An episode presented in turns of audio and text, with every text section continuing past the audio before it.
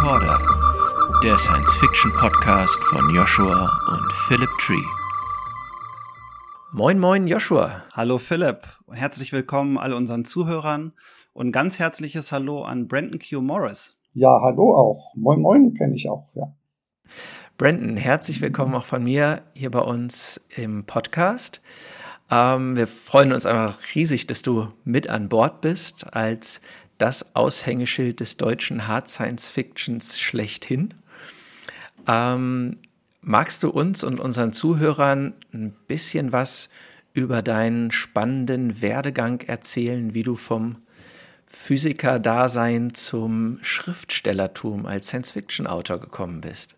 Äh, ja, das geht eigentlich mit dem Physikstudium in den frühen 1990er Jahren los, also schon vor ganz ewigen Zeiten. Ähm, kurz nach der Wiedervereinigung von Ost- und Westdeutschland war das. Und das war eine Zeit, in der ich mit meinem Studium fertig geworden bin, als keine Physiker gebraucht wurden. Also sind sehr viele damals auch freigestellt worden sozusagen. Und das war einfach wie typisch für diese Zyklen eine Zeit, wo man als Physiker nicht so gute Chancen hatte. Ähm, aber da ich mich schon immer fürs Schreiben interessiert habe, ähm, bin ich in den Journalismus gegangen. Das hat auch wunderbar funktioniert. Ähm, nun ist es so, dass fast jeder Journalist ähm, eigentlich den Traum hat, irgendwann mal was Längeres zu schreiben. Ähm, wenn, welchen Kollegen man auch immer fragt, alle wollen irgendwann mal was Längeres schreiben. Vielleicht hängt es damit zusammen, dass man ja den ganzen Tag immer nur kurze Sachen schreibt. Und man hat da ganz toll recherchiert,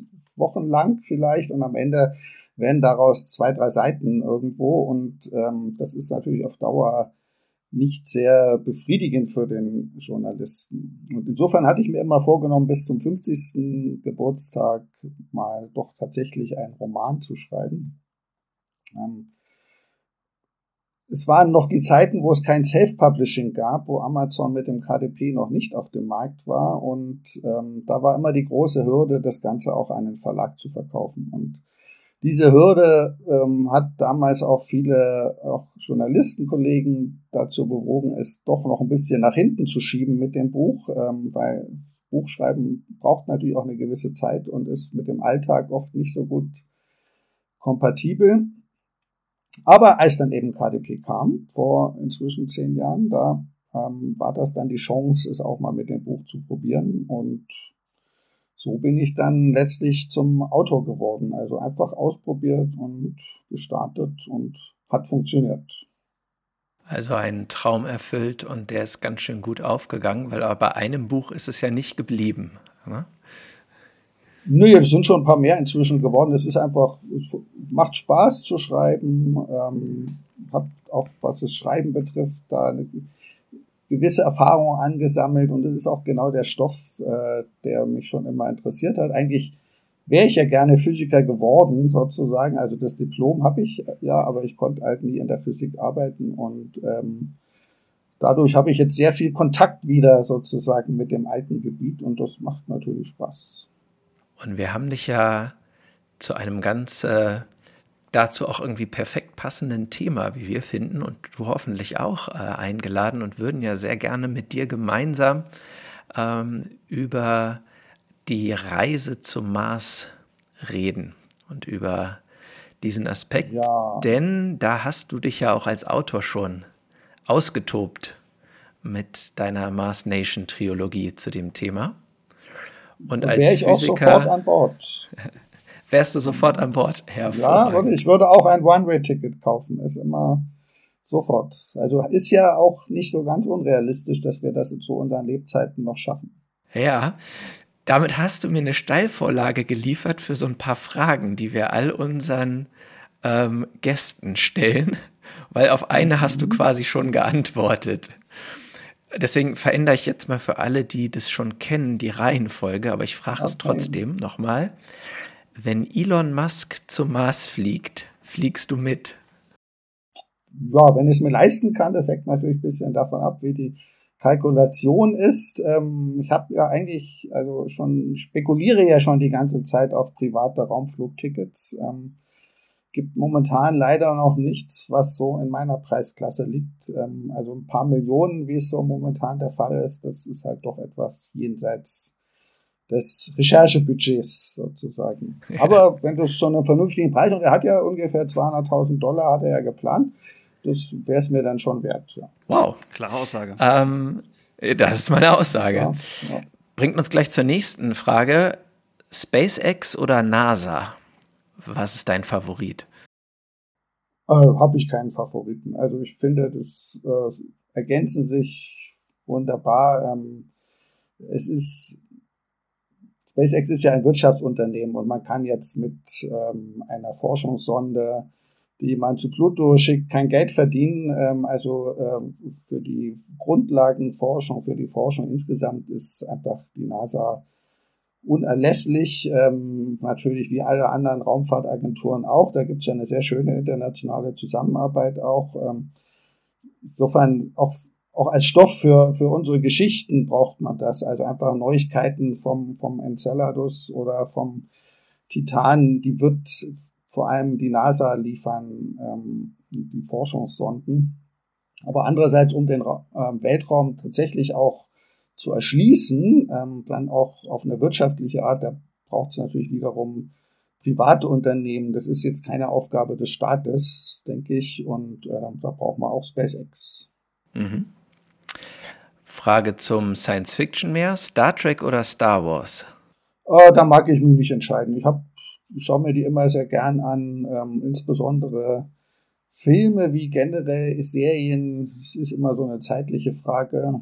Ähm, ich finde die beide als Franchise spannend und ich beschwere mich da eigentlich auch nicht und sage, ach, die, die alten waren besser als die neuen oder so. Also ich finde das immer, mag auch gern mal ähm, hirnlose Action und so und das ist, geht alles. Jawohl. Wo wir gerade schon bei äh, Verfilmungen von Science Fiction sind, The Expense oder Battlestar Galactica?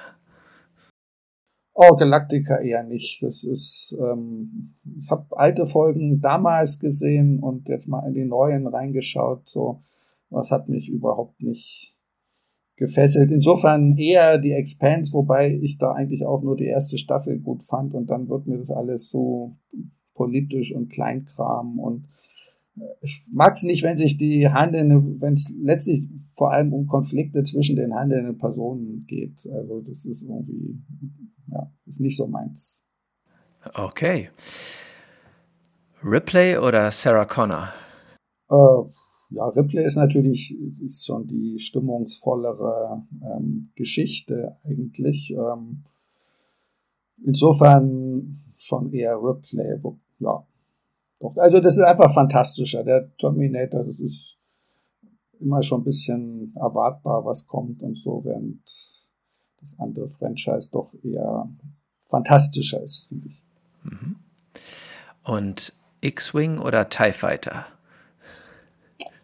bin, also, würde mich natürlich nie auf die Seite der Bösen stellen. Also das geht natürlich nicht. Die Guten gewinnen immer. Also insofern auf jeden Fall der X-Wing. Super. Letzte Frage. Bestes Science-Fiction-Buch ever? Ähm, ist eindeutig der Hyperion-Zyklus. Ja. Ist ja ist unser Team, Joshua, ja, oder? Ich glaube auch. Ja, heute soll es ja um den Mars gehen, wie Philipp schon angesprochen hatte. Und da ist natürlich SpaceX ein großes Thema, weil der Elon Musk ja mal wieder einen sehr äh, optimistischen Zeitplan hat und sagt, das sollte schon 2024 möglich sein. Wahrscheinlich wird es ein bisschen länger dauern, würde ich jetzt mal denken. Und die Frage ist ja aber, irgendwie ist der Mars, ich bin in den 90ern aufgewachsen mit so einer ganzen Schwemme an Filmen. Damals war ja irgendwie Mission to Mars und äh, Red Planet zum Beispiel mit Val Kilmer damals kam gleichzeitig raus und dann habe ich mal nachgeschaut. Da gab es eine ganze Schwemme von Mars-Filmen und Büchern. Und da war irgendwie so ein Mars-Hype schon da.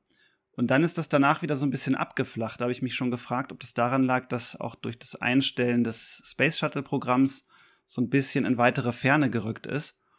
Und jetzt erleben wir aber, zumindest aus meinem Gefühl, wieder so einen kleinen Hype um den Mars. Also ich weiß nicht, ob der Andy Weir mit dem Marsianer das losgetreten hat oder ob es auch daran liegt, dass SpaceX solche Fortschritte macht und so das Gefühl da ist, der Mars ist in Reichweite. Für wie realistisch hältst du denn eine Mars-Mission in diesem Jahrzehnt? Äh, ja, ich denke, wir werden in diesem Jahrzehnt auf jeden Fall zu 100 Prozent noch eine Mars-Mission sehen, ähm, also eine bemannte Mars-Mission. Ähm, 2024 hast du völlig recht, das ist nicht ganz realistisch, ähm, aber 2027 zum Beispiel ähm, glaube ich schon, dass da was passieren wird. Ähm, so ein Hype sehe ich eigentlich nicht unbedingt. Es passiert natürlich relativ viel. Das war erst die Insight-Sonde der NASA, jetzt ist ja gerade Perseverance auf dem Mars, dann mit dem Hubschrauberflug. Es ist natürlich oft, gibt mehr Bilder davon, als es früher der Fall ist. Also auch die Beteiligten haben erkannt, wie wichtig Bilder auch sind, letztlich auch für die Zuschauer am Ende, die dann natürlich also einfach die Kameraausstattung auch der neuen ähm, des neuen Rovers ist besser als die der Vorgänger Rover und so. Also es werden viel mehr Bilder produziert und dadurch ist es auch äh, mehr in den Köpfen. Insofern denke ich, hat es dazu geführt, dass es eben mehr Aufmerksamkeit auch für das Thema gibt. Es gibt was zu zeigen in der Tagesschau. Die haben ja auch die Hubschrauberflüge gezeigt und das ist natürlich einfach ähm, auch für die äh, breite Bevölkerung dann schon interessant. Mhm. Du hast dich ja für Mars Nation sehr, sehr viel mit dem roten Planeten beschäftigt. Ich habe ja beim Fossil das nur am Rande quasi gestriffen und nie so viel darüber gelesen und recherchiert. Ähm, was denkst du denn sind so die größten Hürden auf dem Flug zum Mars? Also vielleicht auch für unsere Zuhörer zu wissen, was das Ganze so schwierig macht als wissenschaftliches Unterfangen auch eigentlich ist es gar nicht so schwierig. Ähm, es gibt da ein schönes Buch vom Robert Zubrin, dem Präsidenten der Mars Society, der das allerdings schon in den 80ern geschrieben hat und darin beschreibt, wie das mit aktueller Technik äh, durchaus zu machen wäre. Ähm, das Problem oder die Schwierigkeit ist, dass ähm, jetzt mal Vergleich im Vergleich zu den zu der Zeit, als es um den Mond ging, damals in den 60ern, die Risikobereitschaft äh, weitaus geringer ist heute als damals. Also man traut sich einfach nicht mehr so viel, wie man sich damals getraut hätte. Und ähm, in der Raumfahrt ähm, ist es ziemlich teuer, ähm, das Risiko quasi immer weiter zu senken. Also man kann mit, man muss einfach viel mehr Geld reinstecken, um das ähm, also zehnmal mehr Geld reinstecken, um das Risiko zu halbieren sozusagen. Und das ist eine Philosophie, die ist heute verbreitet in der Raumfahrt. Es muss halt total sicher sein und die gab es in den 60ern nicht. Da ging es einfach nur darum, schnell der Erste zu sein. Und dadurch scheint es heute schwieriger. Ähm, ansonsten ist der Flug, also es ist, sind vier, fünf Monate, die man in einer engen Kapsel verbringen muss, aber die ähm, Arktis- oder Antarktis-Forscher damals, Amundsen und Scott und so, die haben ja auch, also solche, das war auch nicht sicher, was die getan haben und die haben auch sehr viel Zeit auf engem Raum verbracht, in unwirtlicher Umgebung. Und ich wette, man würde auch Astronauten finden, die sich freiwillig sagen, und dann sitze ich halt vier, fünf Monate in einer engen Kapsel. Und ähm, wenn meine, wenn mein Risiko der Landung halt, äh, wenn ich drei Prozent Risiko ha habe, da abzustürzen, ja gut, drei Prozent sind, kann ich akzeptieren. Hauptsache ich bin der Erste auf dem Mars und kann als Erster meinen Fuß darauf setzen.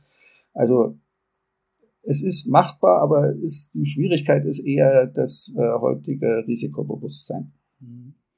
Und die Landung auf dem Mars, also wir haben jetzt diese fünf Monate, hast du, glaube ich, gesagt, ungefähr die Reise dahin für unsere Astronauten.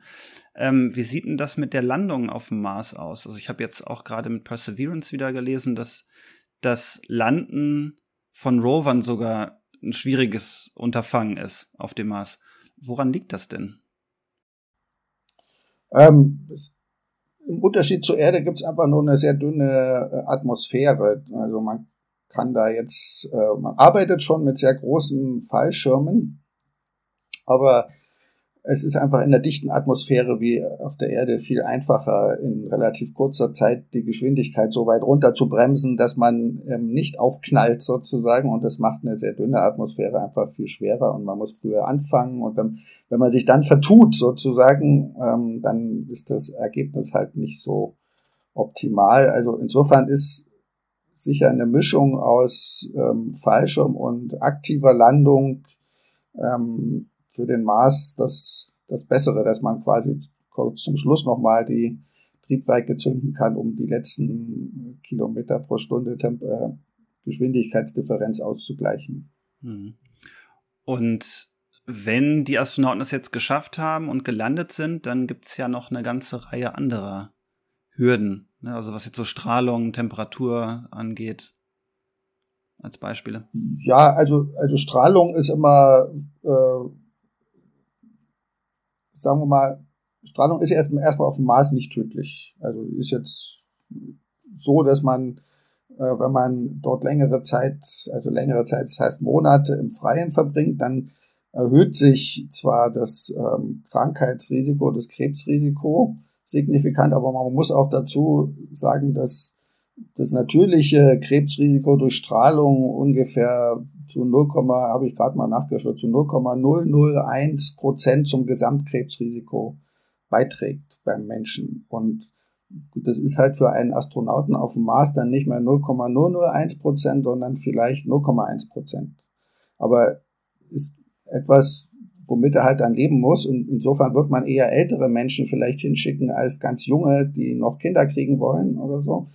Aber es ist durchaus verkraftbar. Also ist jetzt äh, immer noch geringer als das Krebsrisiko durch Rauchen zum Beispiel. Also ähm, insofern geht das. Temperaturen äh, sind ähm, recht frisch, ähm, aber auch nicht so, dass man es äh, gar nicht aushalten würde. Also wir haben ja die in der Antarktis ähnliche Temperaturen wie in der ähm, am Äquator des Mars zumindest. Also im Sommer am Äquator des Mars wären es bis zu 15 Grad. Klar, ähm, nachts und im Winter dann schon minus 60 bis minus 80 Grad, aber das halten die Forscher am, in der Antarktis ja auch aus. Also man kann sich dagegen schützen, die Technik gibt's. Ähm, Hauptproblem ist natürlich, man braucht Sauerstoff, aber auch den kann man eigentlich mit äh, aus vor Ort Rohstoffen herstellen. Genauso wie den Treibstoff, den man für den Rückflug braucht könnte man aus der Atmosphäre extrahieren. Also die Techniken gibt's. Äh, der Perseverance Rover ähm, hat ja auch so ein Gerät an Bord, den MOXIE, der ähm, aus Marsatmosphäre Atemluft herstellt, also Sauerstoff. Ähm, sind bekannte Techniken, ähm, funktioniert auch, ähm, müsste man halt nur umsetzen. Mhm.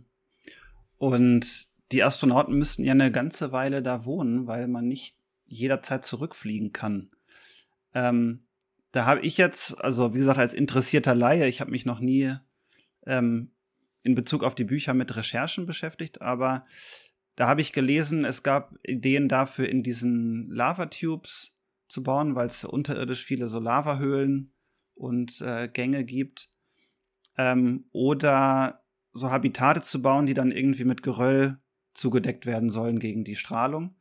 Ähm, was hast du da rausgefunden, auch bei den Recherchen für Mars Nation, vielleicht was ein gängiges und ja, umsetzbares Konzept ist? Also wofür hast du dich da entschieden? Also bei in Mars Nation ähm, bauen die unterirdisch ihre ähm, Wohneinheiten. Ähm, sie haben allerdings auch nicht die Wahl in dem Fall, weil sie gar nicht zurückkehren können. Ähm, das äh, die Option steht in dem Fall nicht mehr, also müssen sie sich quasi für eine dauerhafte Besiedlung entscheiden. Ich denke, bei einer, ähm, bei den ersten Mars-Missionen der Menschen jetzt in der Realität wird es gar nicht so sein, dass die da Unterkünfte bauen, sondern sie werden in den mitgebrachten oder vorher dort gelandeten, ähm, vorhergestellten ähm, quasi Geräten dann wohnen. Ähm, also Teil des, des Missionskonzepts ist es, dass man eben schon vorher unbemannt auch tatsächlich dort andere Raumschiffe landen lässt, die eben schon Vorräte mitgebracht haben, so dass die, wenn sie hinkommen, schon etwas auch vorhanden ist. Also man würde zum Beispiel auch vorher schon eine Station hinschicken, die entsprechend Sauerstoff und Treibstoff anfängt herzustellen, wenn doch gar keine Astronauten da sind, damit sie das eben dann auch für den Rückflug schon in ausreichender Menge da haben.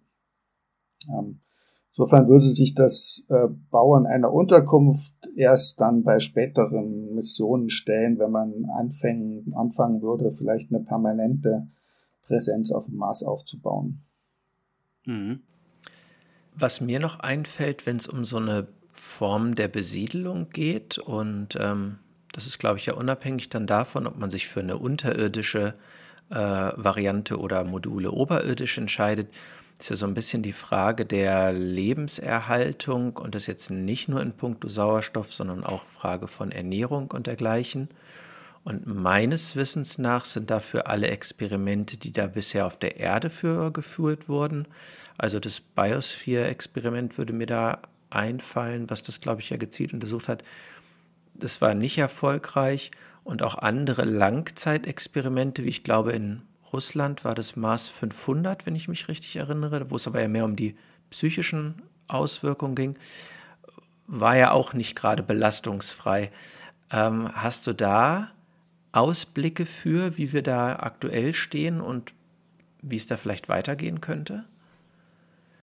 Äh, ja, also niemand hat gesagt, dass es belastungsfrei wird, so eine lange Reise auf den Mars. Ähm, muss man sich schon bewusst dafür entscheiden. Ähm, Im Unterschied, es gibt natürlich auch psychologische Unterschiede, ähm, ob ich jetzt irgendwo in Moskau in einem Bunker sitze und weiß, ich bin in Moskau in einem Bunker oder ob ich als Astronaut unterwegs bin zum Mars. Also das ist einfach psychologisch was anderes. Ich weiß, ich werde jetzt der erste Mensch, beim Hinflug zumindest weiß ich, ich bin bald der erste Mensch, der dort landet.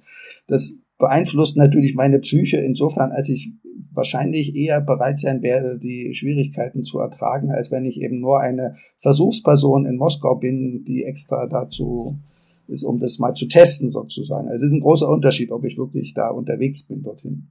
Und auch wenn ich dort bin, ähm, es ist ja nicht, hinter der Tür ist dann wirklich der Mars. Und ähm, das weiß ich dann die ganze Zeit, das kann sich positiv und negativ auf mich auswirken, aber ich, werde wahrscheinlich eher bereit sein, auch für, für mein eigenes Überleben dann Kompromisse zu schließen mit den anderen Astronauten. Ähm, insofern glaube ich, das ist machbar.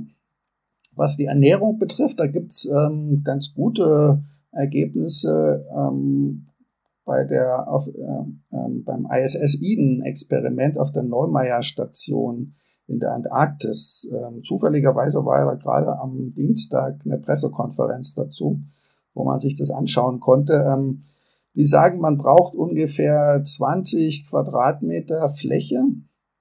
Also müssen nicht 20 Quadratmeter Grundfläche sein, sondern 20 Quadratmeter Fläche, die auch übereinander angeordnet sein können, um einen ähm, Menschen zu ernähren, pflanzlich, also rein von dem, was da ist sozusagen. Also man bräuchte, wenn es drei Astronauten sind, die dahin fliegen, bräuchte man 60 Quadratmeter. Also wenn man bei 20 Quadratmeter Grundfläche vielleicht was hat, ähm, was ja vier mal fünf Meter sind, also ein Zelt hinstellen, vier mal fünf Meter in drei Etagen, dann könnte man mit 60 Quadratmetern ähm, durchaus genügend Nahrung anbauen, um dort die Astronauten dauerhaft zu ernähren. Und in der Realität wird es eher so sein, dass man das mischt, quasi frische Nahrung für die Psyche zum Beispiel, ist es ja wichtig, ähm, mit, mitgebrachter, sehr konzentrierter äh, Nahrung, die, also wo man mit relativ geringem Raumvolumen ähm, Vorräte für ein ganzes Jahr stapeln kann. Also ähm, da wird in der Realität eher eine Mischung stattfinden, nur wenn man natürlich wie in Mars Nation äh, im Buch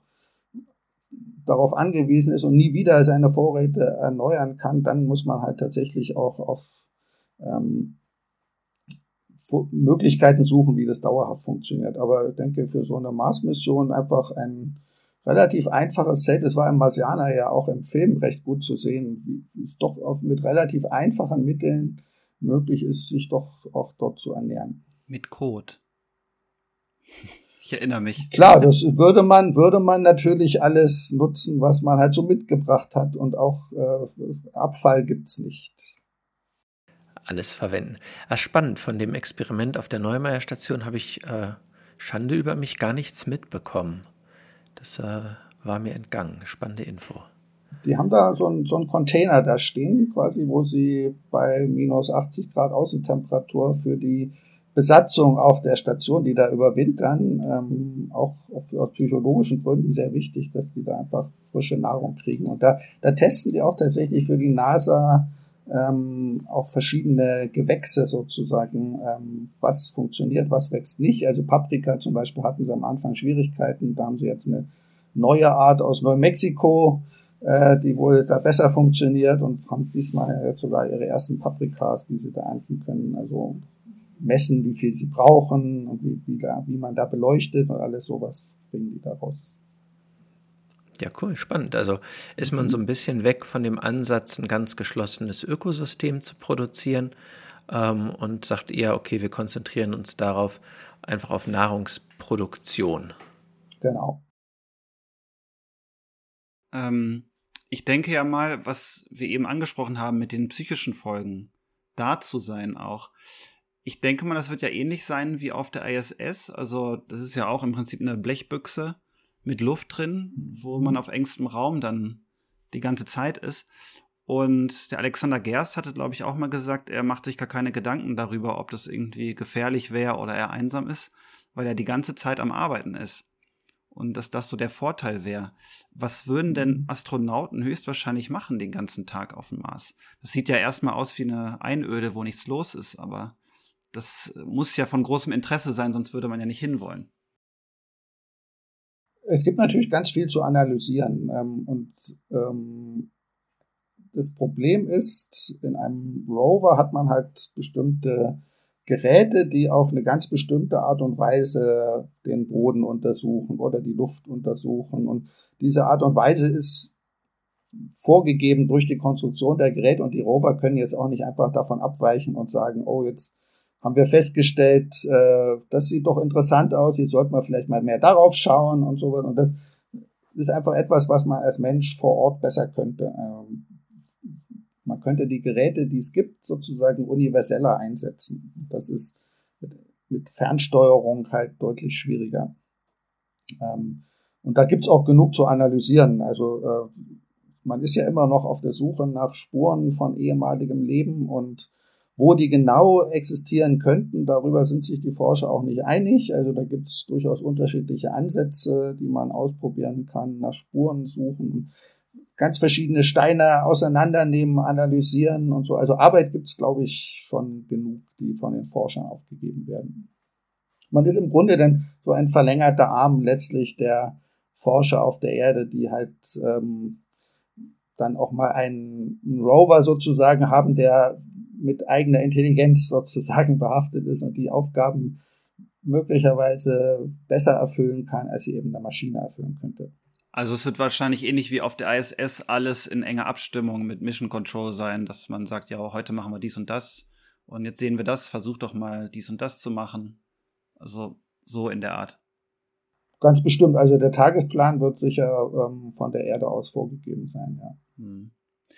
Und wenn man jetzt überlegt, okay, es gibt viel zu tun, da ist ja wahrscheinlich die Auswahl des Ortes, wo man landet, von besonderer Wichtigkeit. Und du hast ja schon gesagt, wo man sucht, ist auch gar nicht, also zum Beispiel nach vergangenem Leben, ist gar nicht so sicher, also was sich da lohnt, mhm. welche Orte sich da lohnen. Gibt es denn so bestimmte Landeplätze, die in der engeren Auswahl sind oder höchstwahrscheinlich am Ende der Ort sein werden, wo die ersten Menschen ihren Fuß auf den Mars setzen? Und warum? Ähm, ja, da gibt's tatsächlich schon ähm, Listen. Ähm, das Hauptproblem ist, dass man so ein bisschen einen Kompromiss schließen muss, weil eigentlich möchte man natürlich am liebsten dorthin, wo es am einfachsten ist zu landen, ähm, gerade beim ersten Mal.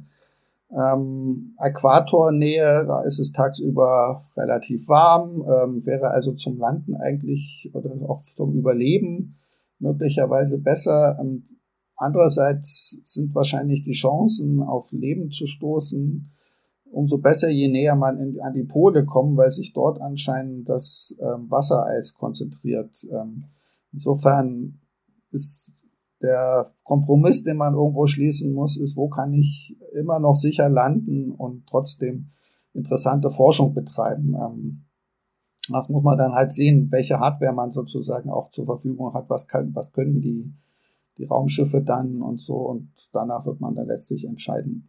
Also es gibt noch keinen Ort, wo man sagt, das wäre der präferierte Landeort aus Gründen. Nee, den Ort gibt's, nee, den Ort gibt's noch nicht, weil der auch letztlich auch von der Hardware abhängt und die hat man ja auch noch nicht. Also man weiß einfach noch nicht, was, was können die dann sozusagen, die Schiffe, die dann da landen sollen. Und danach muss man das letztlich auch entscheiden. Und je, je besser die sind, desto weiter nördlich würde man wahrscheinlich gehen. Und auch, ähm, man würde eher nicht so eine, in Anführungszeichen, lang, langweilige Ebene wählen, sondern etwas, was auch landschaftlich sehr abwechslungsreich ist, damit man eben viele verschiedene Landschaftsformen auch erforschen kann. Andererseits wäre natürlich eine langweilige Ebene aus sicherheitstechnischer Hinsicht zum Landen besser, als äh, wenn man genau zielen muss. Und wie das dann tatsächlich sein wird, was die Hardware eben dann kann, das muss man einfach noch sehen. Wie sieht denn so eine interessante Landschaft auf dem Mars aus? Also ich stelle mir ja immer so eine rote oder braune Regolithwüste vor. Ähm, die gibt's natürlich auch, aber ähm, dürfte sogar auch die mehr, äh, die größere, der größere Teil der Fläche sein. Ähm, aber schöner ist es natürlich, wenn man irgendwelche ehemaligen Flusstäler zum Beispiel untersuchen kann, ähm, wo man auch von, von weitem aus schon sieht, dass da mal Wasser geflossen ist. Ähm, gerade an den Hängen ist es ähm, wissenschaftlich am interessantesten, aber gerade an den Hängen kann man natürlich am schlechtesten landen. Also möglicherweise wird man im Tal landen und dann die Hänge erforschen. Ähm, oder man landet außerhalb und fährt dann ins Tal rein. Das muss man dann tatsächlich sehen. Hm.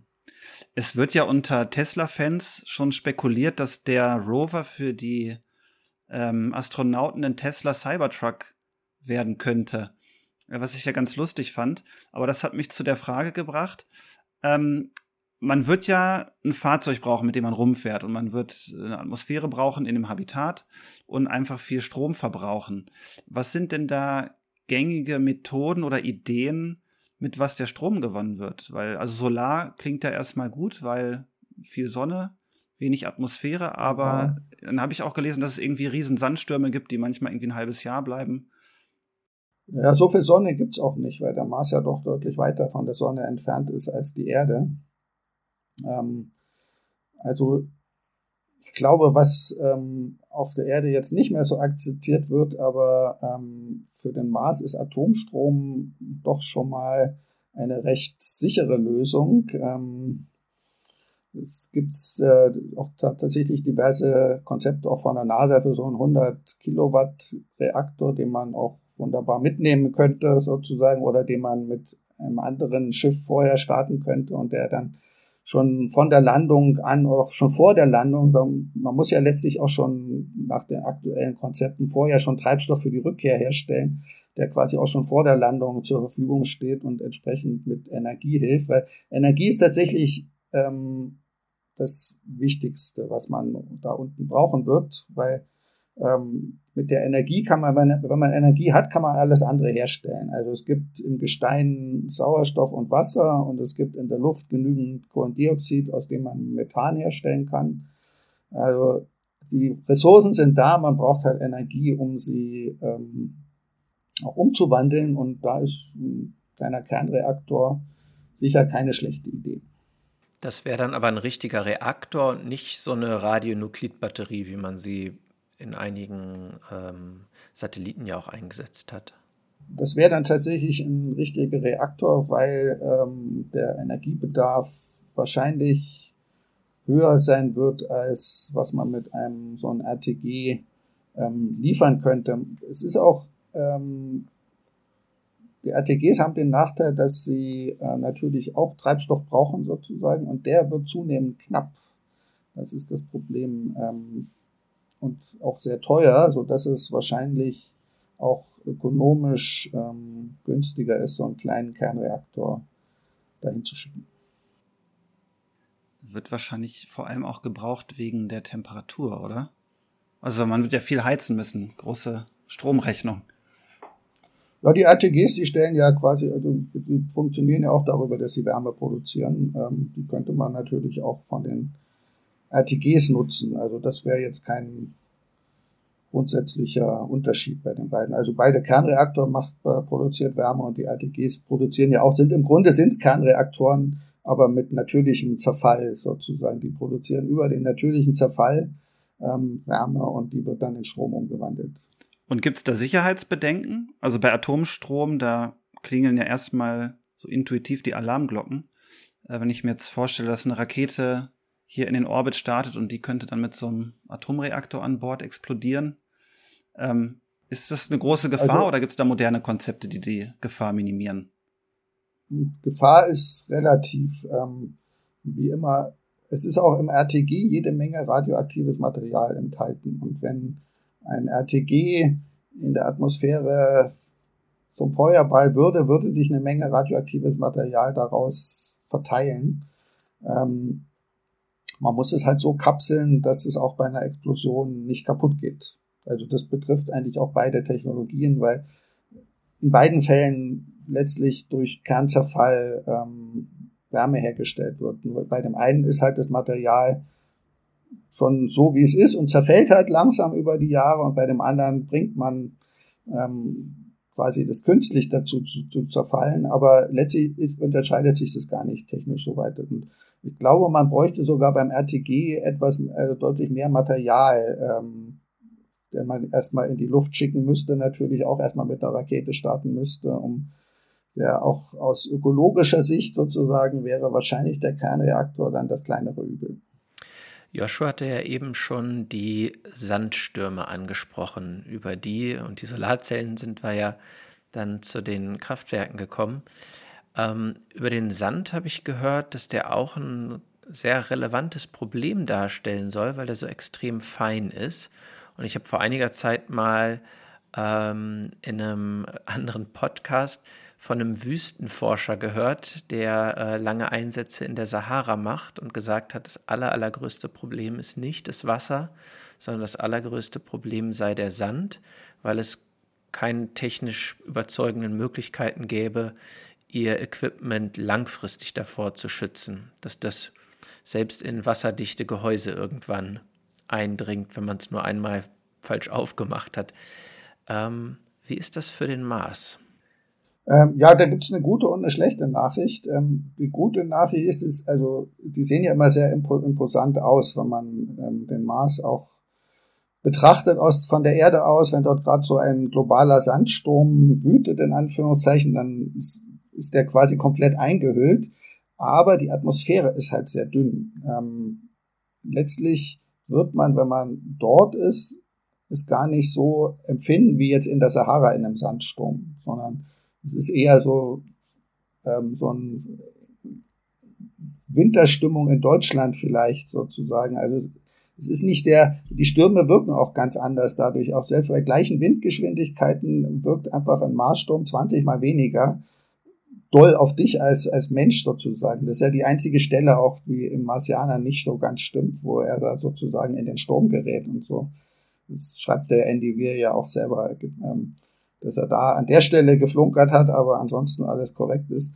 Ähm, insofern ist es die gute Nachricht. Die schlechte ist, dass ähm, der Marssand im Gegensatz zum irdischen Sand weniger abgerundet ist, weil es einfach keine natürliche ähm, Erosion gibt ähm, in dem Maß wie auf der Erde. Und dadurch sind die Sandkörnchen auch ähm, relativ spitz und eckig und das ist auch für den Menschen unangenehm, weil die, gerade die kleinen Körnchen dann durchaus auch größere Schäden äh, verursachen können, wenn man sie zum Beispiel einatmet. Ähm, wie das tatsächlich dann in der Realität sein wird, ist, ist schwer zu äh, erforschen, solange man nicht tatsächlich sich mal dem Ganzen aussetzt. Ja.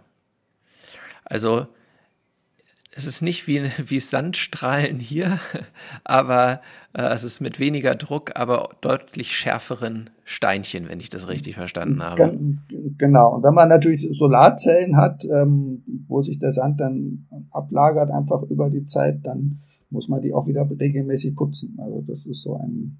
Also draußen werden die Astronauten ja eh geschlossene Anzugssysteme haben, aber könnte wahrscheinlich dann wie auf der Erde sein, dass Sand es irgendwie immer überall reinschafft. Ja, man muss ja irgendwie eine Schleuse haben und ähm, die komplett reinzukriegen, dürfte nicht wirklich möglich sein. Hm.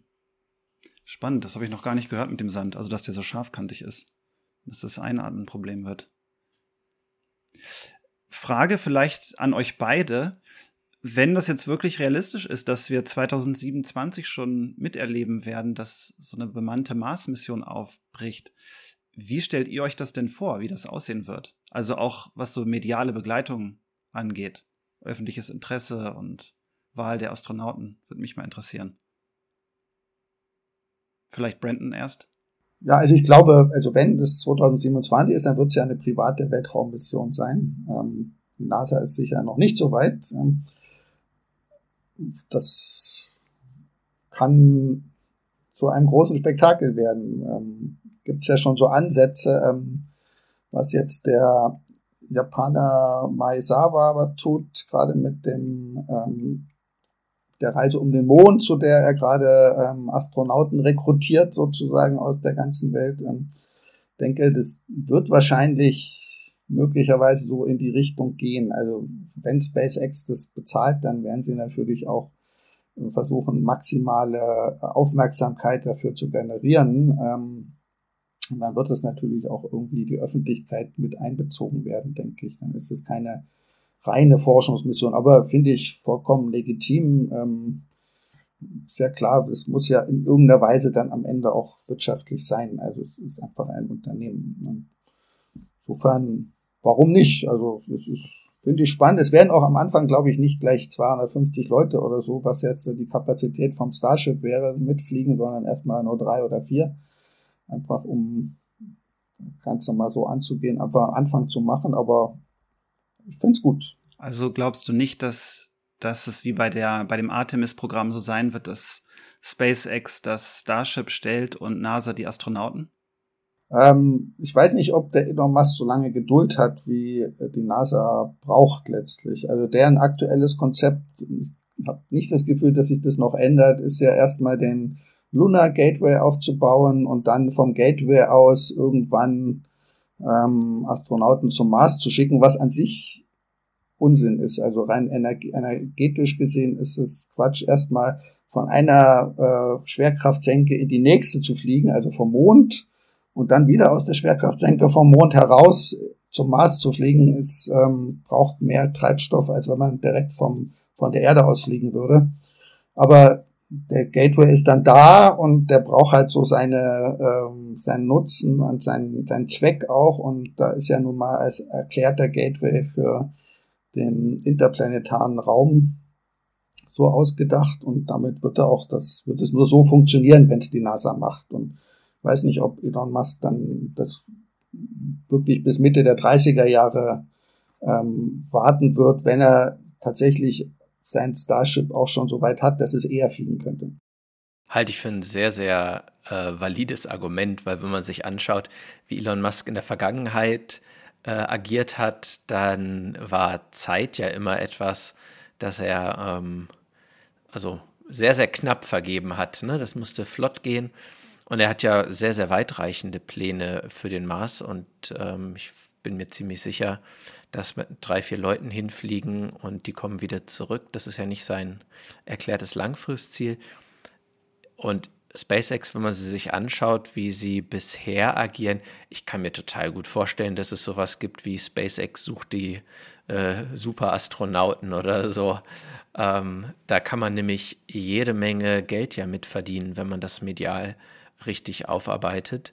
Und also selbst bei all den Kursgewinnen, die Tesla irgendwie im letzten Jahr gemacht hat, was irgendwie Elon Musk ja gerade zum fünftreichsten Mann der Welt gemacht hat oder irgendwie sowas. Also auf jeden Fall ist er in die Top Ten gekommen. Ne?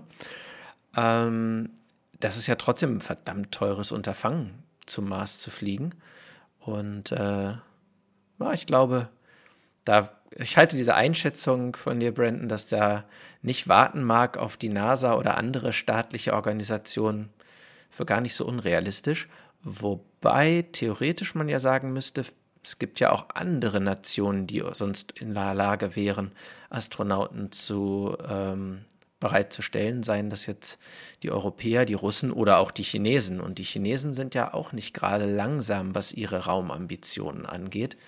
Das dürfte einen Elon Musk aber vor politische Probleme in seinem eigenen Land stellen, die wahrscheinlich nicht überwindbar sind.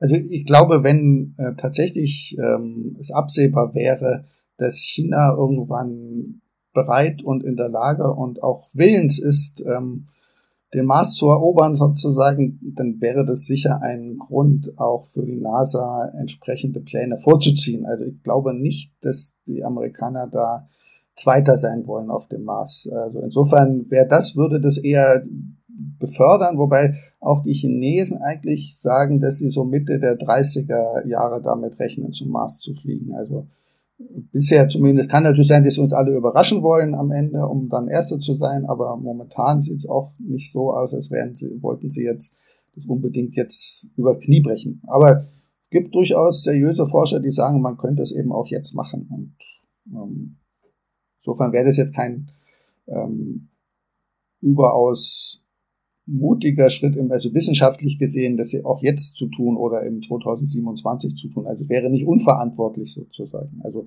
2027 wird die Technik dafür da sein. Ähm, da drängt sich mir ja die Frage auf, wo wir gerade über China reden, die ja auch in der letzten Woche und in dieser Woche auch in Nachrichten waren wegen ihrer langer Marschrakete, wo die Einzelteile einfach äh, achtlos zurück zu Boden gefallen lassen werden und dann wurde ja irgendwie so ein Dorf in Afrika fast davon getroffen. Ähm, wie weit sind die denn überhaupt, die Chinesen? Also war jetzt diese Landung von einer Sonde auf dem Mond und ihr der Anfang von einer Raumstation, ähm, sind die wirklich schon so weit oder kommt einem das doch weiterentwickelt vor, als sie wirklich sind? Weil die fangen ja quasi bei Null an.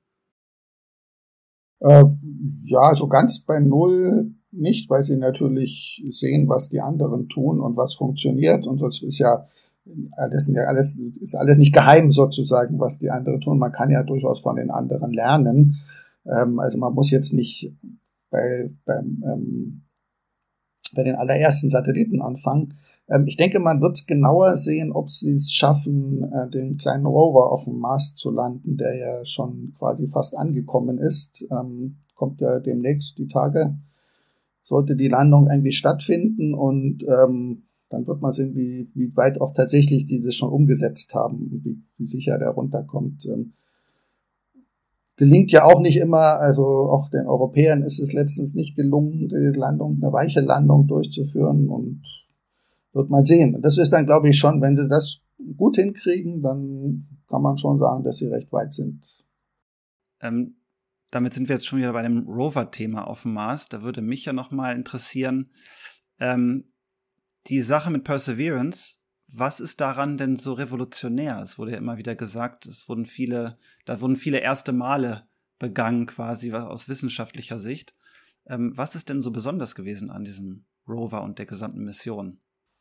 Also, was wirklich besonders ist, das wird man erst sehen. Das hat man im Moment noch gar nicht gesehen. Ähm, das Besondere sind eigentlich die Instrumente, die er an Bord hat, die man entwickelt hat aus den Ergebnissen der anderen Rover, äh, wo man quasi die Schwachstellen ausgeglichen hat, die die hatten, wo man gesagt hat, okay, hier haben wir interessante Ergebnisse, die vielleicht auf Leben hindeuten könnten, aber wir müssten noch das und das nachgucken.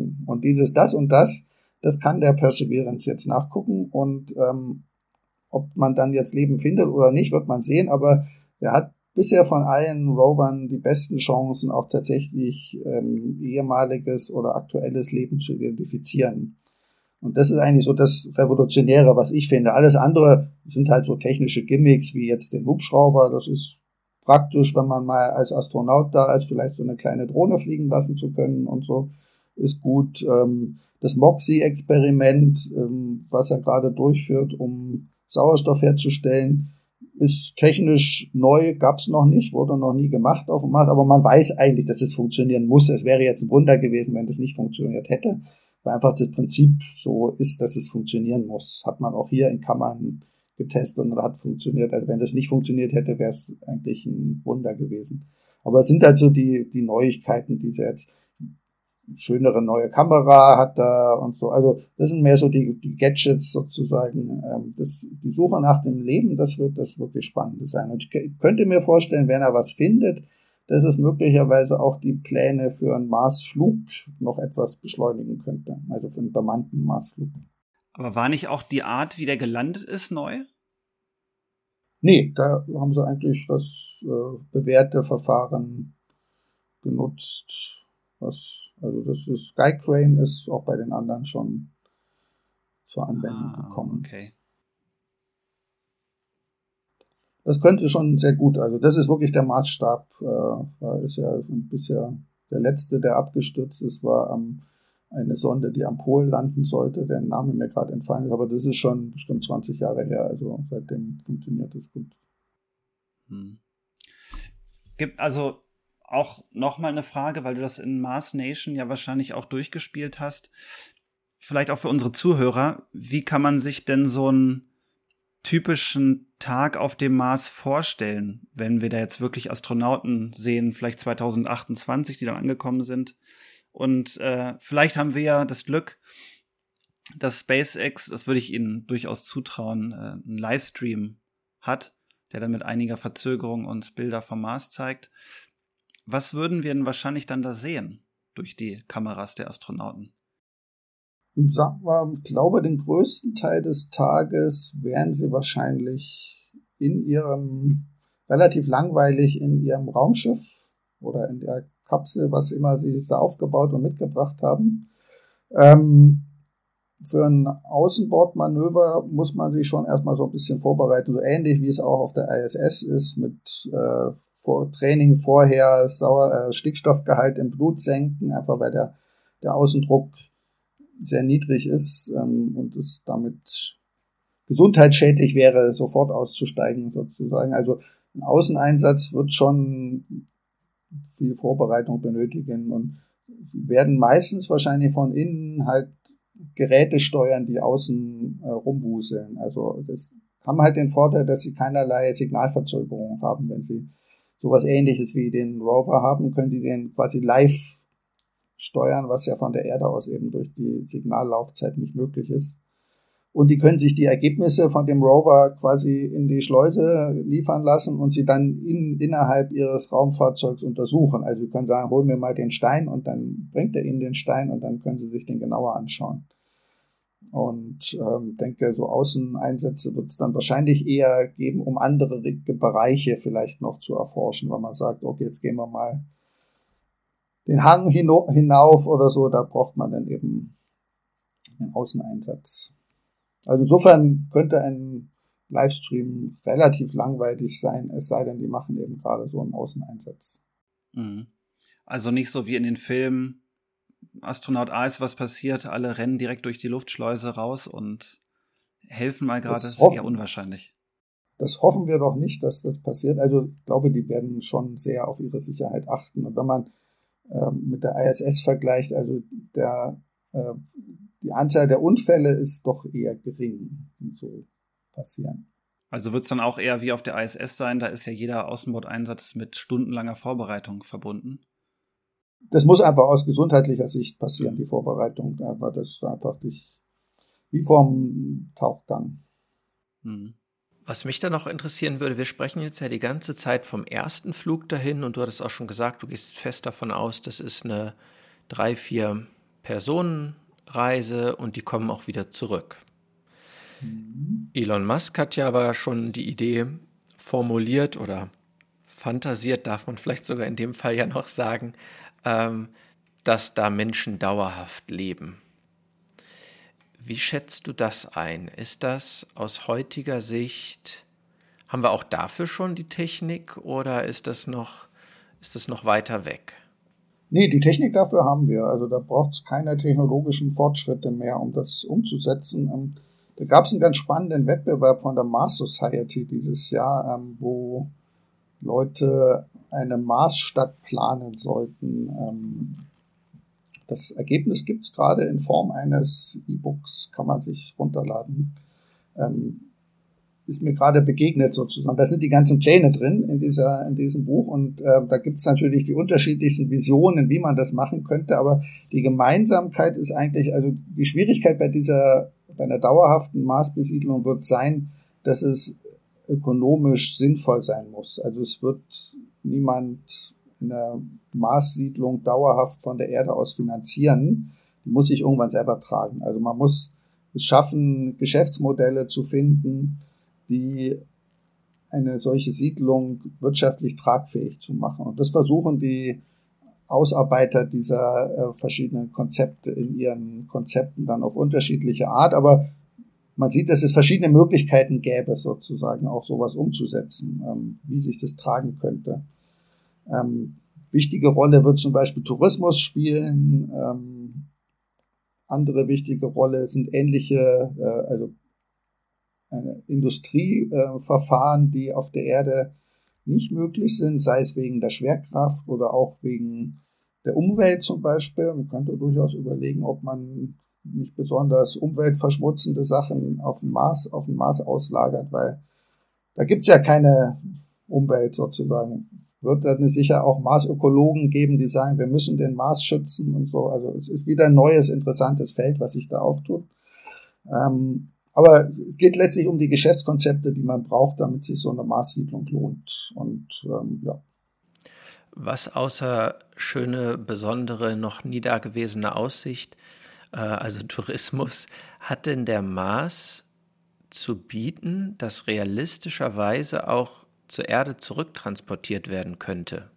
Also weil nur dann macht ja ein verbundenes Wirtschaftssystem irgendwie Sinn, wenn ich regelmäßig Sachen hin und her transportiere. Ne?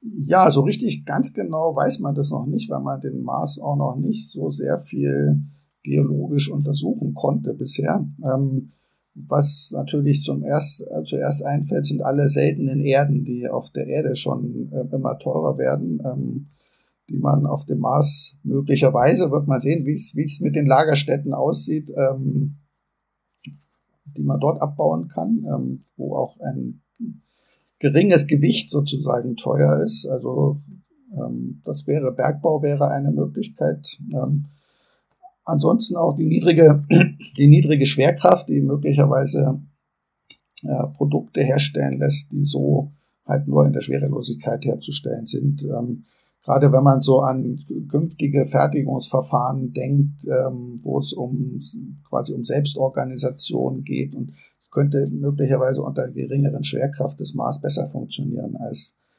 auf der Erde. Und meinst ansonsten du, das, muss hm? ja, meinst du, das wäre attraktiver beziehungsweise sinnvoller auch umzusetzen als beispielsweise Asteroidenbergbau? Du hattest ja bei der Reise zum Mars schon gesagt, naja, dieses Lunar Gateway, das macht eigentlich keinen Sinn, weil man von einer Schwerkraftsenke erstmal zur nächsten hüpft, um die wieder zu überwinden und zum Mars zu kommen.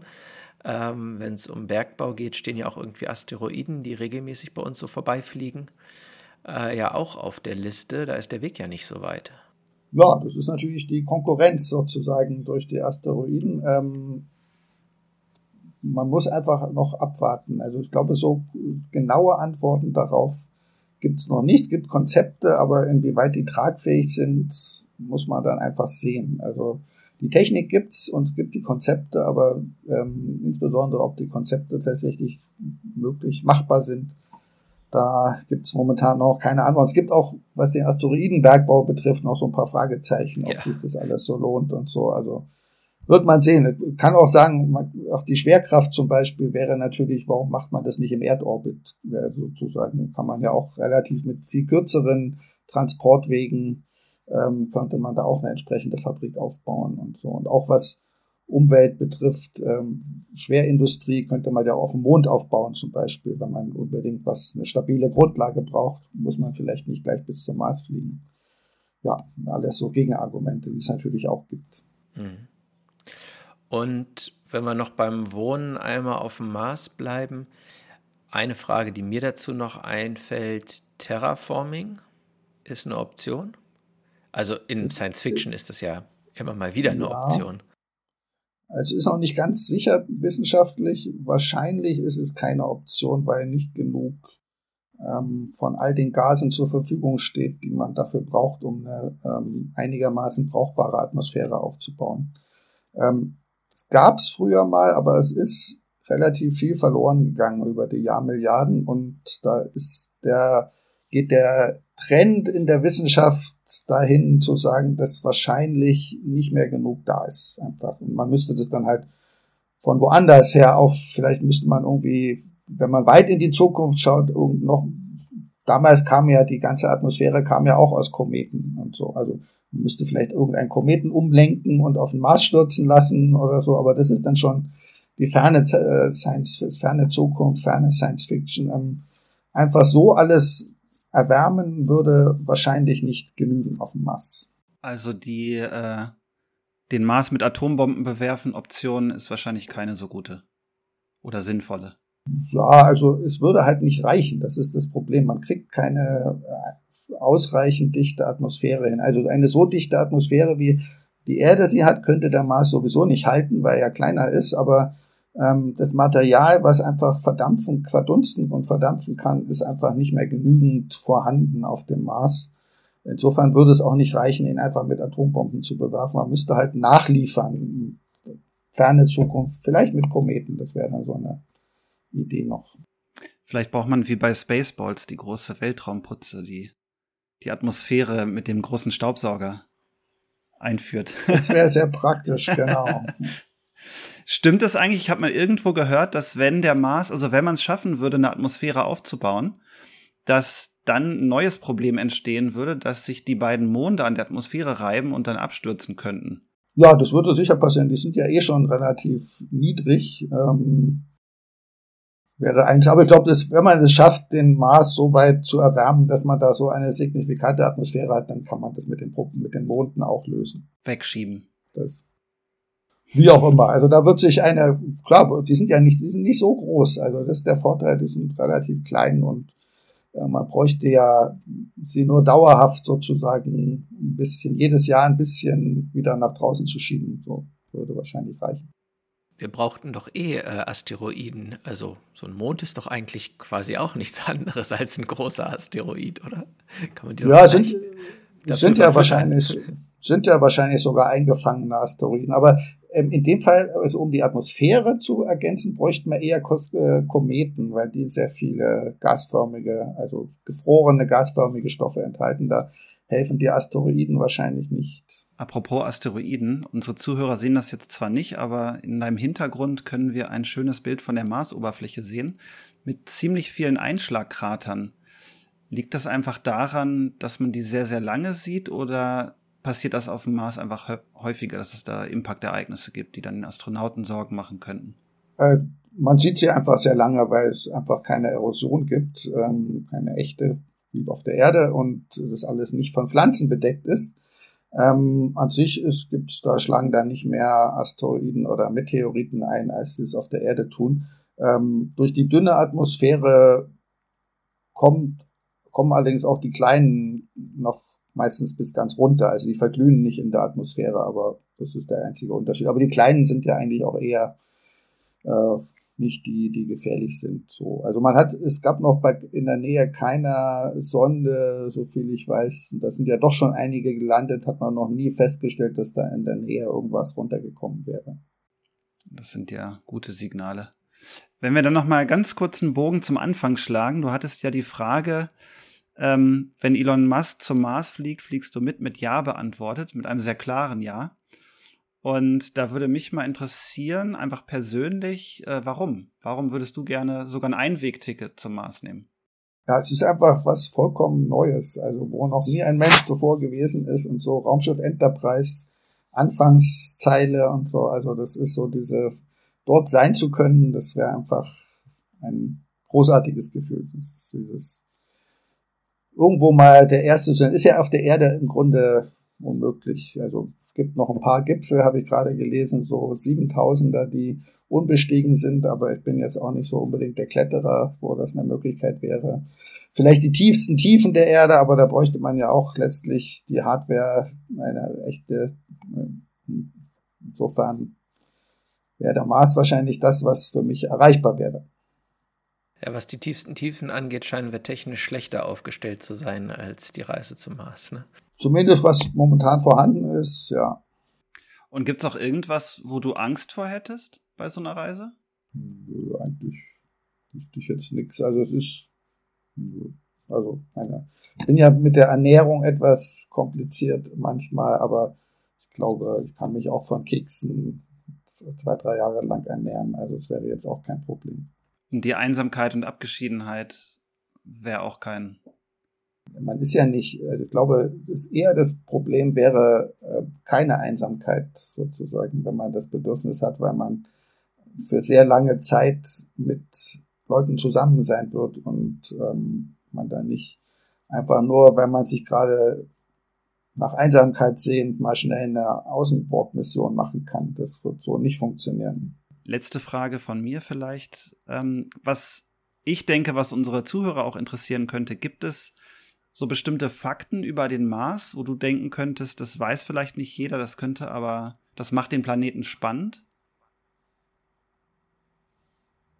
Hm. Also es gibt ja Sachen, ich glaube, also, der höchste Gipfel im Sonnensystem ist, glaube ich, auf dem Mars oder so und Temperatur schwankt ja, extrem, die tiefsten Täler. Ja, unsere Erde ist eigentlich auch ein toller Planet, muss man jetzt dazu sagen. Also ähm, der höchste Gipfel zum Beispiel, da der Mons äh, Olympus, der ist 20 Kilometer hoch, aber er sieht nicht sehr beeindruckend aus wahrscheinlich. Also es dürfte beeindruckender sein, auf dem Gipfel des Mount Everest zu stehen oder selbst auf dem auf der Zugspitze zu stehen, als auf dem Gipfel zu stehen, weil das einfach wie so ein gigantischer Pfannkuchen aussieht, der äh, höchste Berg. Und es ist quasi, man hat nicht so den, die Abgründe neben sich, sondern es ist einfach so ein riesiger Pfannkuchen, der da runtergeplatscht ist, sozusagen, ein, ein Vulkan, ein ehemaliger. Und ähm, klar, es gibt äh, ganz viele Canyons, aber auch, klar, es gibt ja auch den Grand Canyon und so und auch in Frankreich den Gorge de Verdun und also es gibt schon auch auf der Erde sehr schöne äh, Features. Also als Planet finde ich einfach den Mars spannend, weil er nicht die Erde ist, aber an sich, wenn man die beiden vergleicht, würde ich jetzt nicht sagen, dass der Mars irgendwie toller als die Erde ist. Deswegen würde ich auch am liebsten hier bleiben. ja. Und wegen Zahnschmerzen und Durchfall. Zwei Dinge, die man auch, finde ich, nicht unterschätzen darf bei der Reise zum Mars. Zahnschmerzen wird man natürlich vorher das Gebiss ordentlich sanieren und so. Und ich fürchte, es muss dann auch mal sein, dass man sich von seinem Kollegen dann die Zähne behandeln lässt. Also es wird auf jeden Fall in den ersten Crews jemand dabei sein, der auch mal Zähne ziehen oder Löcher stopfen kann. Also Zähne ziehen Jawohl. könnte ich auch. Das macht dann wahrscheinlich der russische Kosmonaut. Wahrscheinlich, genau. Pfui, Klischees. ähm, Brandon, haben wir noch irgendeinen wichtigen Punkt zum Mars außer Acht gelassen? Haben wir noch was vergessen, was für die Reise zum Mars irgendwie noch wichtig wäre oder irgendein Aspekt noch nicht beleuchtet, von dem du sagst, oh Mensch, der ist aber auch noch interessant und wichtig? Also wir haben noch nicht über das gesprochen, was der Elon Musk auch sagt und was ich richtig finde, dass ähm, es einfach gut wäre, wenn die Menschheit für alle Fälle noch so eine Ausweichalternative hätte, sozusagen. Man weiß nie, was passiert. Ich kenne ja nun die ganzen Gefahren im Weltall, ähm, weil ich sie ja brauche für meine Bücher als Gefahren sozusagen, um, die Erde in, in eine Bedrohungslage zu versetzen. Und wenn sich nur eins davon mal realisieren würde, wäre es doch gut, wenn man irgendwie irgendwo einen Ort hätte, wo man sich dann alternativ noch das Überleben sichern kann. Insofern, da stimme ich mit ihm überein, dass man da schon, da ist der Mars einfach äh, wahrscheinlich die, die bestmögliche Alternative von allen. Ist nicht so gut wie die Erde, was die Überlebensfähigkeit betrifft und so, aber ist einfach die, von allen Alternativen ist es die bestmögliche.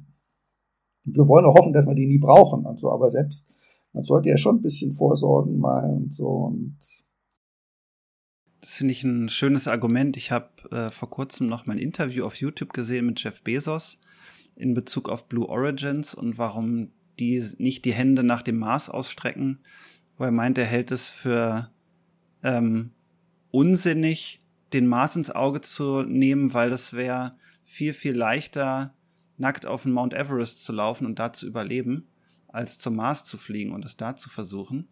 Und dass sie sich deshalb eher darauf konzentrieren, Lösungen für die Erde zu finden und eher eine Wirtschaft im Orbit aufzubauen.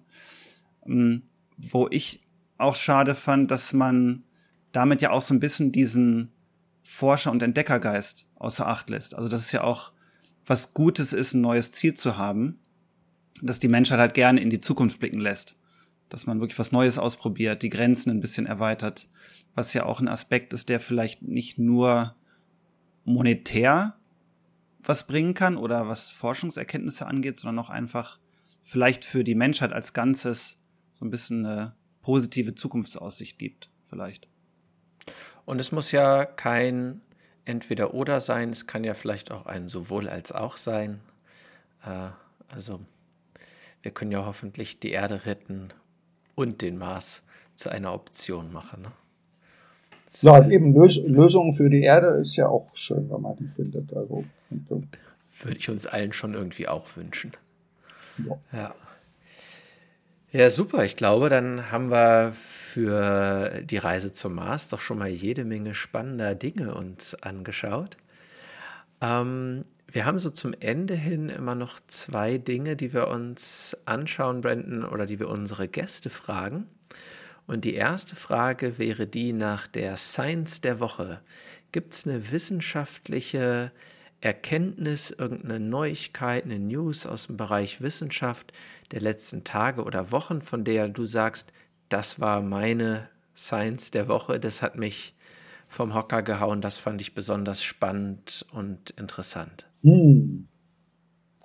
Also ich verfolge ähm, sämtliche Studien ähm, natürlich zum Coronavirus momentan ganz intensiv. Ähm, und da freue ich mich immer, wenn ähm, Studien auch mal positive Ergebnisse zeitigen. Ähm, das Problem ist, ich habe die jetzt nicht alle im Kopf, aber ich, ich, sehe ungefähr, ich bekomme immer die Neuigkeitenmeldungen sozusagen von Jurik Alert. Das ist so ein Dienst, der quasi über neue Trans informiert.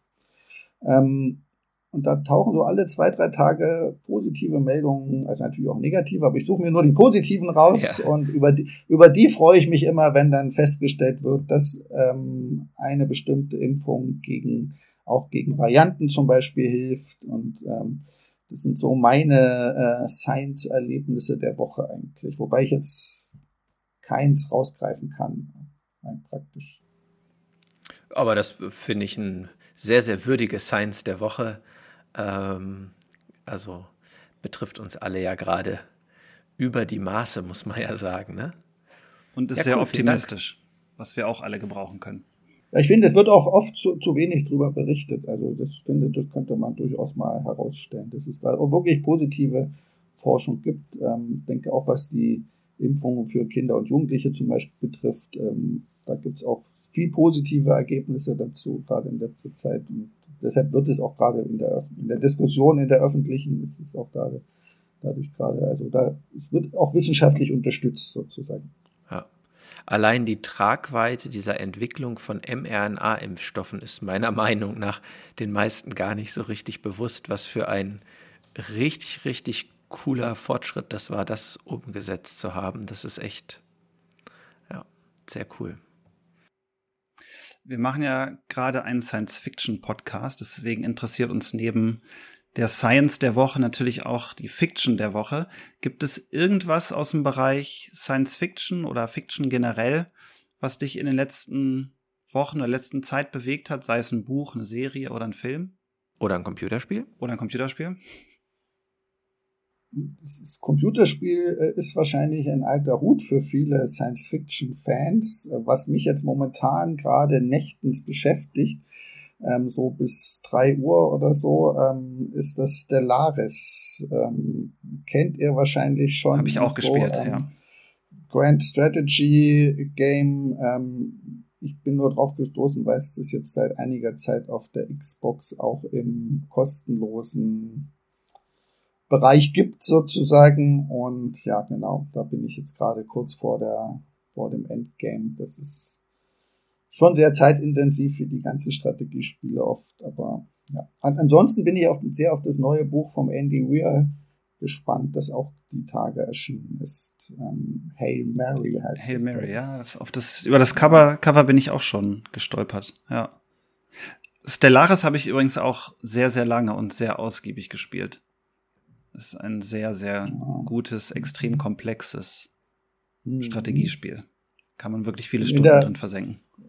In der Konsolenversion sind quasi sämtliche Erweiterungen, die es da immer wieder und je gegeben hat, sind die alle schon eingebaut, sozusagen. Also man hat Was es wahrscheinlich nicht weniger komplex gemacht hat. Nee, ganz und gar nicht. Also bis man das erstmal so richtig raus hat, dauert schon ein bisschen. Ja, wunderbar. Dann würde ich sagen, haben wir doch schon wieder hier eine spannende Folge miteinander äh, in den Kasten gebracht. Und ähm, ich sage erstmal, Brandon, vielen, vielen herzlichen Dank, dass du dir ja. die Zeit genommen hast und mit uns gemeinsam und den Zuhörern hier zum Mars gereist bist. Hoffen wir mal, dass es so mal klappt, auch in Wirklichkeit. Wir sind ja Optimisten. Das mhm. klappt schon. Ja, ich bin auch. Am Anfang sollen ja auch eher die älteren Leute fliegen, haben sie ja schon, also schon wegen der Strahlenbelastung und so. Also ist es ja günstiger, wenn so ab 50, finde ich, sollte da so eine Altersgrenze eingezogen werden. Äh, dann dürfen wir ja verraten, dass du dir diesbezüglich schon mal äh, Vorfreude machen darfst. Da wäre ich, da wäre ich, da wäre ich safe dann sozusagen, ja. ja.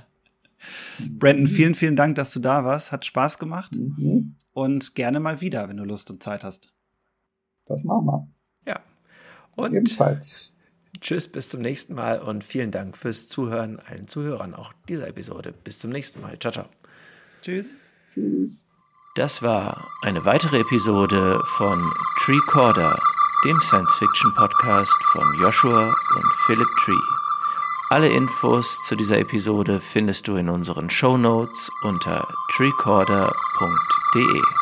Schön, dass du dabei warst und wir würden uns sehr freuen, dich auch bei der nächsten Episode wieder begrüßen zu dürfen.